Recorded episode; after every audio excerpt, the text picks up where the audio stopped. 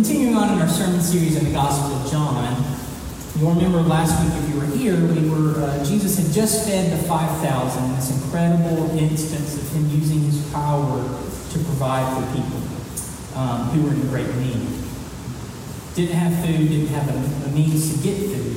And here we see the aftermath of that. We're in John 6, uh, verses 14 through 21. It's printed for you in your bulletin. This is God's Word good, beautiful, true. After the people saw the sign Jesus performed, they began to say, Surely this is the prophet who has come into the world. Jesus, knowing that they intended to come and make him king by force, withdrew again to a mountain by himself. When evening came, his disciples went down to the lake, where they got into a boat and they set out across the lake for Capernaum. By now, it was dark, and Jesus had not yet joined them. A strong wind was blowing and the waters were rough. When they had rowed about three or four miles, they saw Jesus approaching the boat, walking on the water, and they were frightened. But he said to them, It is I. Do not be afraid. They were willing to take him into the boat, and immediately the boat reached the shore where they were headed. Let's pray. Father, I thank you for your word. I thank you that in it we have a revelation of who you are and what you're doing. And thus, you show us who we are in you and what we're to be about. So I pray in these moments, focus our mind on Jesus, reveal to our hearts his beauty and majesty that we may love him all the more and change us more and more into people who are like him. I pray all this in the matchless name of Jesus. Amen. So there's always been people who've been incredibly concerned about the media that their kids take in. Now, of course, we, we hear it now. And when I was a kid or in high school, I remember lots of concerns about like Harry Potter and then video games and all of that. Well, this has always happened, almost with every generation. And so, about 100, 120 years ago, there was a, a author in England named G.K. Chesterton. Chesterton was an author, and there were a lot of people at the time who said, if we really want to get serious about educating our kids, we got to get rid of fairy tales. Because they need to learn arithmetic, they need to learn the ins and outs of all the, they need to learn STEM, they need to learn their science stuff, which, amen, STEM's great.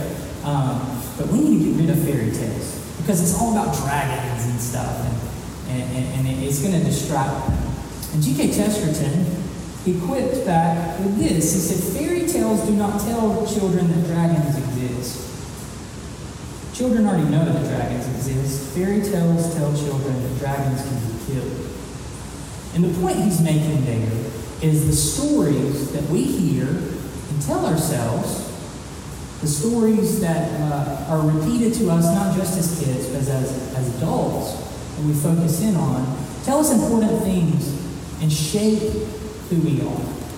What Chesterton is saying, fairy tales are valuable because they instill in kids not uh, 2 plus 2 equals 4 or calculus or anything like that, they tell kids the importance of valor, of bravery, of courage, even in the face of scary things. And that good can win out over evil, and there's much evil in this world. Now, in our passage today, we don't have a fairy tale. We have something that happened in the life of Jesus and the life of his disciples.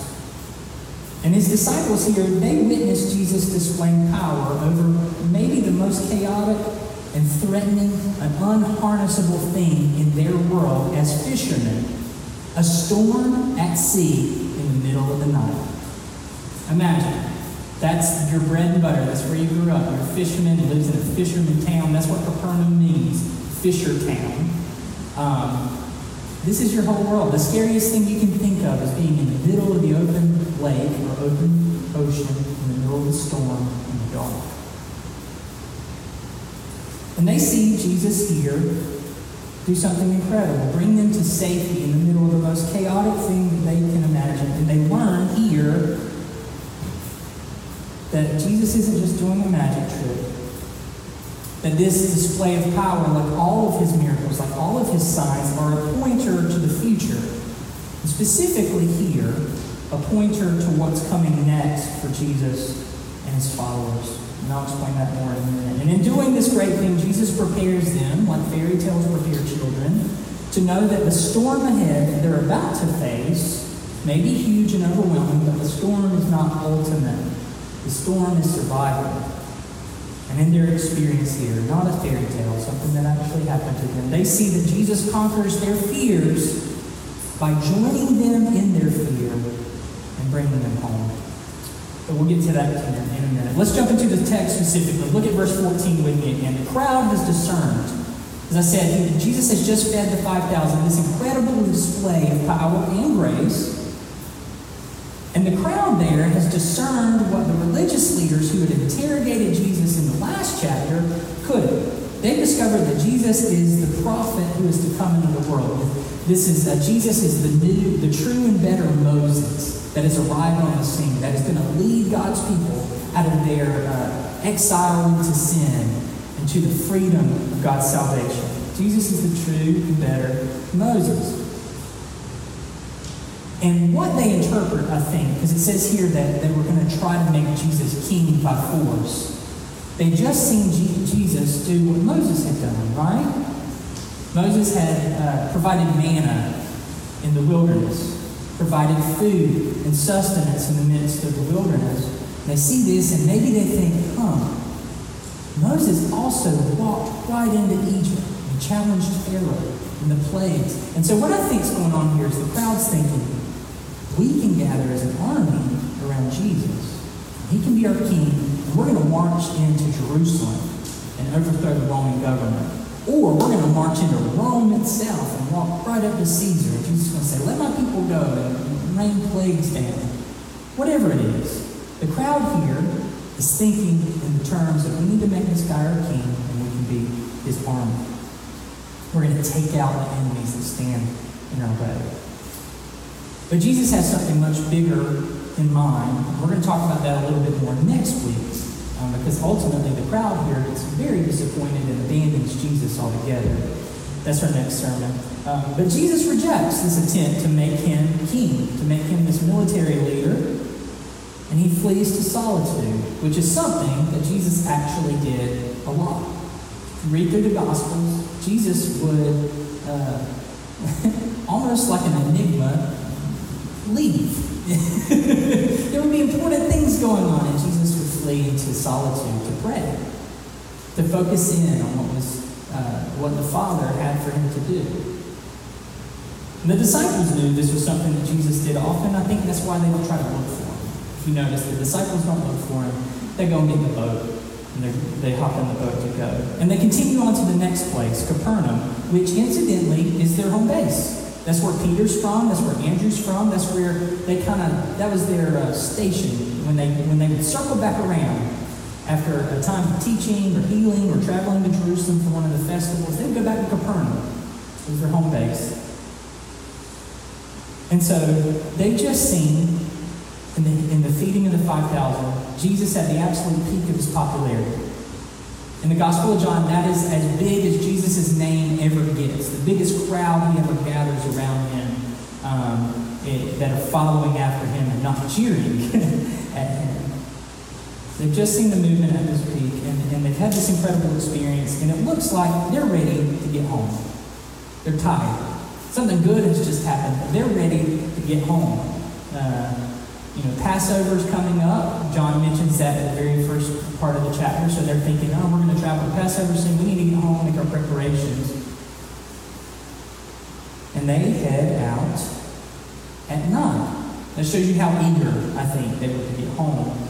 Because um, they're seasoned fishermen. Verse 16 tells us they set out at evening, which seems fascinating. Sailing in the dark is not a safe thing today much less in the first century without any kind of electrical lighting.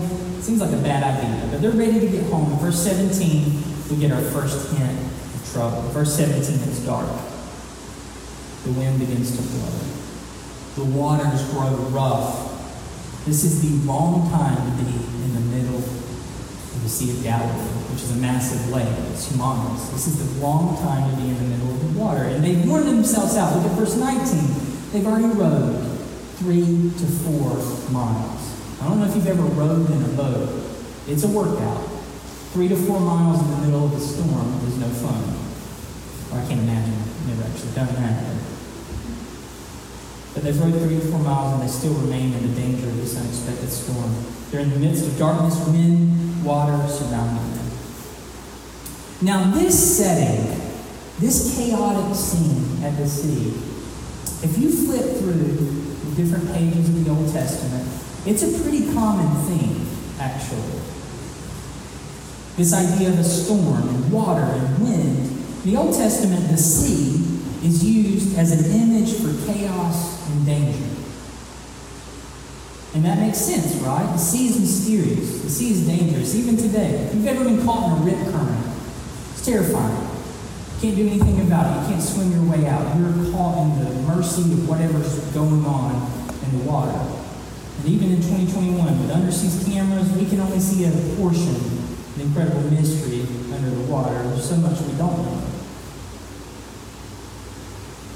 But imagine that times a hundred. In the ancient world, there was no idea of what was going on under the water. The sea was this image of chaos and danger. And the image is more prevalent in the Old Testament than you would think. It starts in Genesis 1, very first chapter of Scripture. Genesis 1 pictures God as a master architect king who plans everything out, speaks it, and it happens. Speaks in wisdom and power to bring order and abundance into his new creation. But before he begins his work of creation, this is what it pictures the world as. The earth was formless and empty, darkness was over the face of the deep, and the Spirit or the wind of God was hovering over the waters. Before God had begun his work of bringing order and abundance to the chaos and the lack what existed was the chaos of the storm, in essence. See. Sounds a lot like this storm here in John 6. We don't just see this in Genesis 1. Time doesn't permit us to look at it, but consider in brief. When the Israelites are coming out of Egypt and they're crossing the Red Sea or the Reed Sea, depending on how you translate it, in Exodus 14, it describes the Israelites crossing at night. It describes the dark of night, the waters parted by a mighty, powerful wind. Steeped in this biblical motif, we arrive at this scene and we see more than just a scary moment for the disciples. The evocative imagery says that right here in the middle of Jesus' ministry, right here at the peak of his popularity, is the threat of chaos, a chaos that threatens to swallow up his disciples in the midst of following after him. Now, I don't want to make this fully symbolic because it's not. This isn't just symbol. This isn't just the gospel writer. Uh, this isn't just John saying this is a cool poetic image. This is something that really happened. But I think that John included this here at this place in the Gospel of John to prepare us as readers. Because in the Gospel of John, things are about to turn. Things are about to turn. We've just seen Jesus at the peak of his popularity. He's so pleased, he's so pleased this crowd of thousands that they want to declare him king and force him into a leadership position. But what comes after this passage, immediately after this passage, is that same crowd turns their back on Jesus. Jesus begins to speak to them about what it means to follow after him in their world, and they turn away because it's too big of an ask. His grace becomes too inconvenient. His grace becomes too baffling. And in response to this baffling, baffling grace, most of the people who want to make him king right here, the next day, they abandon him altogether. They call him crazy and not worth listening to. In a couple chapters, they accuse him of being demon possessed. A greater storm is coming. And it turns here in John 6. Jesus faces outright mockery and opposition after this. So before the disciples are going to go through that storm, before they're going to watch their Messiah go through that storm, Jesus takes them through this. Jesus shows them his power here so they will know it then. And here's the amazing thing this has always captured my mind about the ways that Jesus demonstrates his power. As we see it through the gospel, Jesus does incredible things, incredible feats of power in these miracles. which builds up in the Gospel of John, eventually leading to him calling Lazarus from the grave. That's like the, the peak of his powerful demonstration in John 11. The amazing thing for me is that when it came to his own life, Jesus left that power unused. Every time I read a miracle of Jesus, what I think is why didn't he use that power for himself? Why didn't he use that later on? Every demonstration of power by Jesus is a reminder to us when he did use that power. Or should I say, when he did demonstrate that power by restraining it, by revealing the power of God in the weakness of the cross, a power that absorbed to itself our sin, to gut our sin power. Now, notice in this story, we don't have Jesus speaking to the storm to stop it. If you flip over to the other Gospels, there's another time Jesus did something very similar to this. They're in a boat in the middle of the storm, and Jesus is asleep, and they wake him up, and he says, Peace, be still. That's the more famous story. Uh, but in this story, the way John tells it, we don't have Jesus speaking to the storm to stop it. We have Jesus walking in the middle of the storm, joining his disciples in the boat of their fear, and bringing that boat to shore. Jesus doesn't speak to the storm. He walks in the midst of the danger and the fear to his disciples, terrified. He joins them in the boat and then brings them to shore, brings them home. This is Jesus bringing his friends to their fear by joining them in their fear, traveling with them and bringing them home. And the good news of that, friends, is that that is what he does for us as well. More often than not in our lives, we're going through the storms that we will experience, whatever they may be, it's going to feel a whole lot less most of the time when Jesus is with us and says, Peace be still, and everything stops like that. It's going to feel a whole lot more like this a Jesus that joins us in the boat and carries us home. A Jesus that walks in the midst of our fear, walks in the midst of that storm, that we can see him and hear his voice say, It is I. Do not be afraid. He joins us in it to bring us home. He joins us in the storm of sin's fury to bring us to the shore of home with Him, ensuring because He is with us that the storm, no matter how it rages, will not win out. We will not capsize and drown in the midst of pain. We will not be lost to the wind or waves. We will be carried through because Jesus is with us. He is Emmanuel, God with us.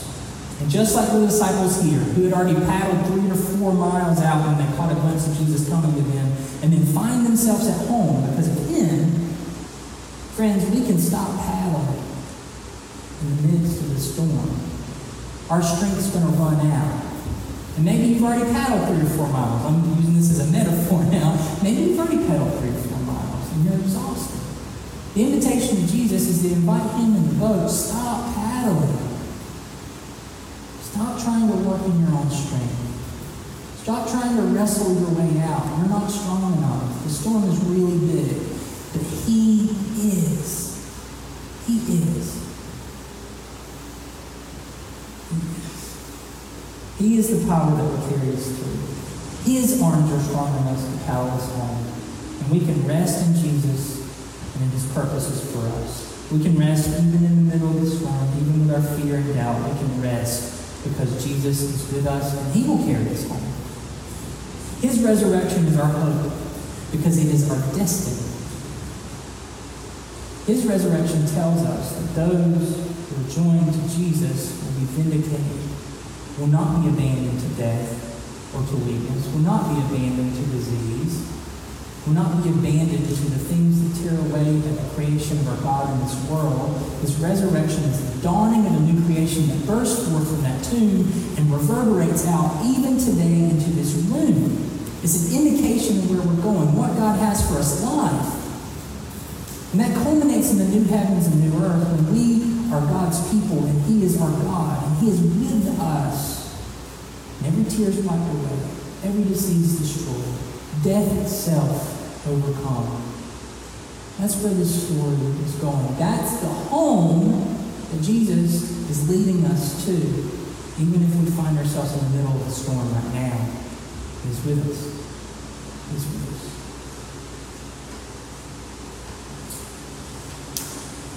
Right now, just the folks in this room, we're going through some stuff. And some of the stuff that we're all going through kind of together. We're in the same storm, right? People say we're all in the same boat. And you've heard that. We're not all in the same, we're all in the same storm for the most part. In the church, we're in the same boat. But there's some stuff that we're all going through. We're seeing a resurgence of COVID, and it's terrifying, frankly. To have the number of cases in Hardin County, for instance, uh, like 300% higher than they were even three weeks ago. It's terrifying to think about what that could mean for our community. We all have fears for the future, unknowns. Maybe we're part of an industry that we don't know if it'll survive. Um, maybe our job might be on the line. We don't know what's going to happen. Maybe we've got a retirement account that's not doing as great as it used to be. and we're looking down the road and wondering if we're going to run out of money before we run out of life. And then there's things we're going through individually. Maybe even things we don't know about each other. Some of us going through health things. Some of us going through job searches, like I said, economic worries. There's some of us that are looking at new school years and, and the fear that could come with that, whatever it may be. The good news is, friends, that we're not alone in the midst of what we're going through. We are not alone. And I can't give you an answer this morning why the storms have come and why they're raging and why God doesn't work to stop it and resolve it right now. I can't. But here this morning, in these words that we've read, these words that we've heard preached, here in the Lord's Supper that we're about to partake in, know this, we are not alone. No matter how battered the boat again may seem, we are not alone. Jesus is here with us and for us, and He is saying, It is I, do not be afraid. It is I, do not be afraid. He is with us, and He will not leave us. And though the storms may rage, they cannot be the final word. They cannot. Because the final word is in, and it belongs to Him. He is with us, and He will bring us home. Let's pray. Father, we come to you now, uh, frankly, in confusion, because the storms do rage in our world. Literal storms and figurative storms, and Lord, there's so much to tear at our heart, to cause us to worry as we look around us. And so I pray in these moments that you give us your peace. The peace of knowing that we are yours, the, the peace of knowing that you are with us, the peace of knowing that your hand is stronger and that you will not lose us. You are with us and you are guiding us home into thriving, into flourishing, ultimately, Lord, into the new heavens and new earth. Give us the faith to know that and the perseverance as we endure. I pray all this in the name of Jesus. Amen.